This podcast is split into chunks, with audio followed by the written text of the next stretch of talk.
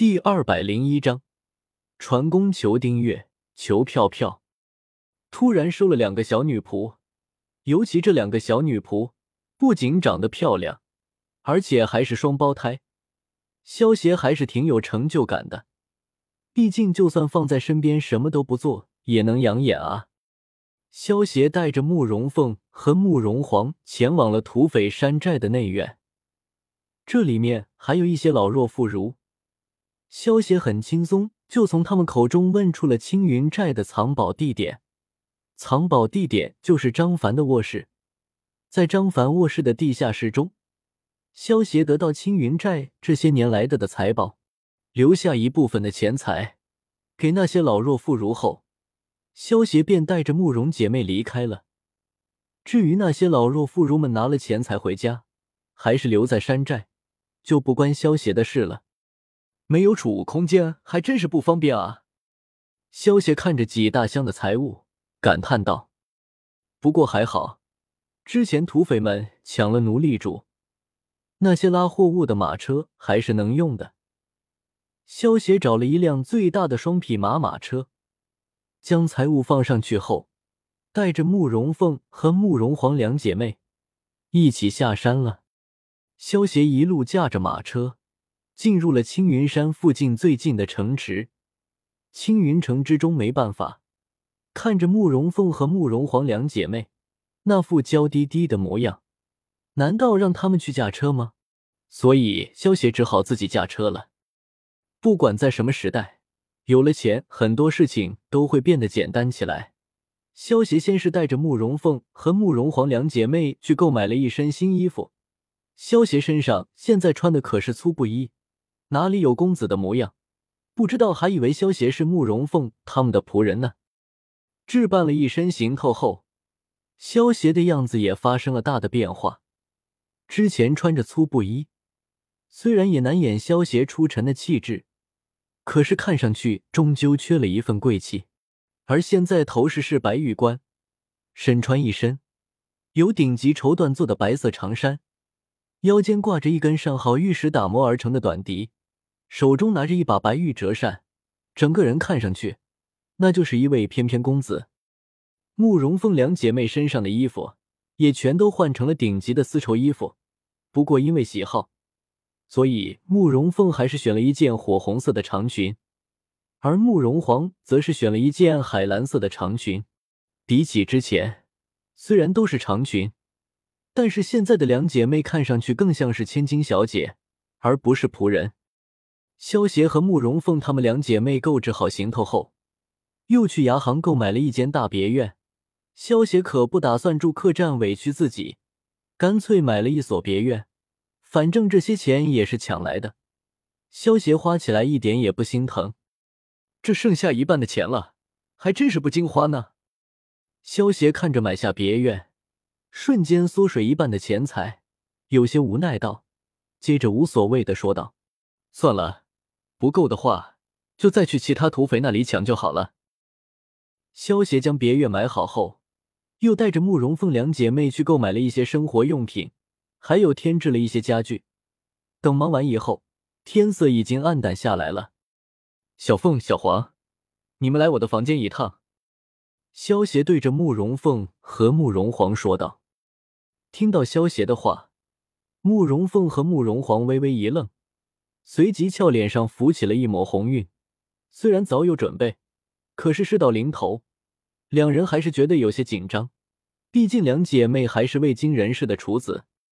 不过看着一身白色长衫，气质出尘、贵气逼人的萧邪，两姐妹心中紧张的同时，却又有些不明所以的期待。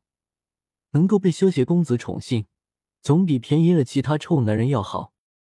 慕容凤和慕容皇两姐妹迷迷糊糊的跟在萧协身后，进入到了萧协的卧室里。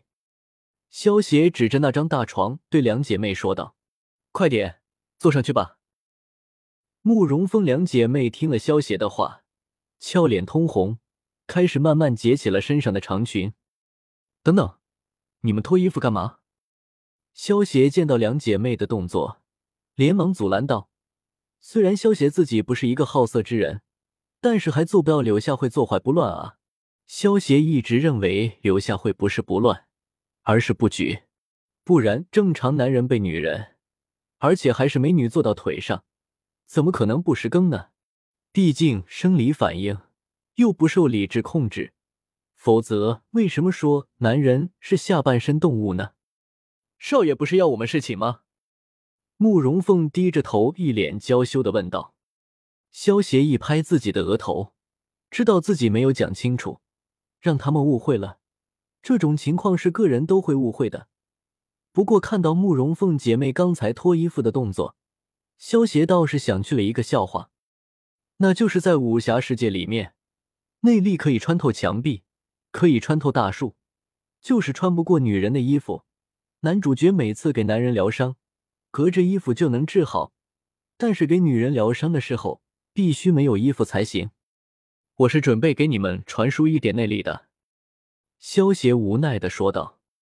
得知自己误解了萧协的意思，慕容凤和慕容皇两人同时害羞的低下了头，恨不得地上有个缝钻进去再也不出来了，太丢人了！刚才自己两人的表现会不会让萧协少爷误会啊？万一少爷以为他们是那种放荡的女人，该怎么办？好了，别愣着了，快盘腿坐到床上去。萧协出声打断了慕容凤两姐妹的胡思乱想。少爷，你把内力传给我们，会不会对你有影响啊？慕容皇有些担忧的问道。少爷，你还是不要把内力传给我们了。如果对你的身体有损伤，我们就真的万死莫赎了。慕容凤一脸认真的说道。萧协救他们脱离苦海，如果还为他们损耗自己的内力，那么他们岂不是恩将仇报了吗？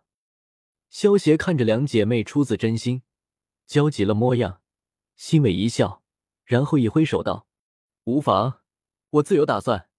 你们待会记得专心感受我给你们传送的内力，在你们体内游走的路线，并且记住那种感觉，方便你们自己以后修炼就行了。”慕容凤和慕容皇听着萧协不容拒绝的语气，只能老老实实的盘坐在床上，等待萧协的传功了。心中暗自决定，学好武功后，保护好少爷，以报答萧协的救命之恩。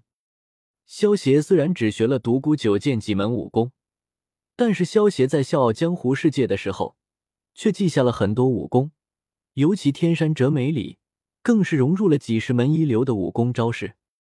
萧协双手抵在慕容凤和慕容皇的背后，将体内的北冥真气转化成了一晶晶的内力。内力在萧协体内的时候可以随意转化，但是传到别人身体后就会定型了。所以萧协得找个合适他们的内力传送给他们。易筋经的内力能够改善人的资质，而且修炼速度也不慢。所以萧协给他们每人传了二十年的易筋经的精纯内力。等慕容凤和慕容皇接收完二十年的精纯内力，萧协又将易筋经的配套动作交给了他们。不是萧协不想给他们传送更多的内力，而是因为如果一次给他们传送太多的内力，他们会控制不住。所以二十年的内力是是最合适的。你们刚刚洗精伐髓，身上都臭了，先回去洗澡吧。明天我会给你们找一门合适你们的剑法，让你们修炼的。萧协对慕容凤和慕容皇说道：“谢谢少爷。”我，好臭。少爷，我们先去洗澡了，太臭了。慕容凤和慕容皇闻了下身上的气味，实在受不了，惊呼一声，和萧协说了一声，就匆匆跑去烧水洗澡了。第二天一早，萧协就将默写好的独孤九剑，还有经验功交给了慕容凤他们。经验功是萧协在笑傲江湖的世界里，从华山派的典籍里看到的。就是全真派的那个人在空中，两只脚相互踩一下就能够相互借力，不断腾空的牛逼轻功。萧协之前因为有悟空术，所以一直没有学习轻功，这次也学了一下之前记下的轻功。萧协学了两门轻功，一门是经验功，还有一门就是武当的踢云纵了。武当的踢云纵是一门高来高去。进退自如的绝顶轻功，而且可以空中转向，用来装逼耍帅最合适不过了。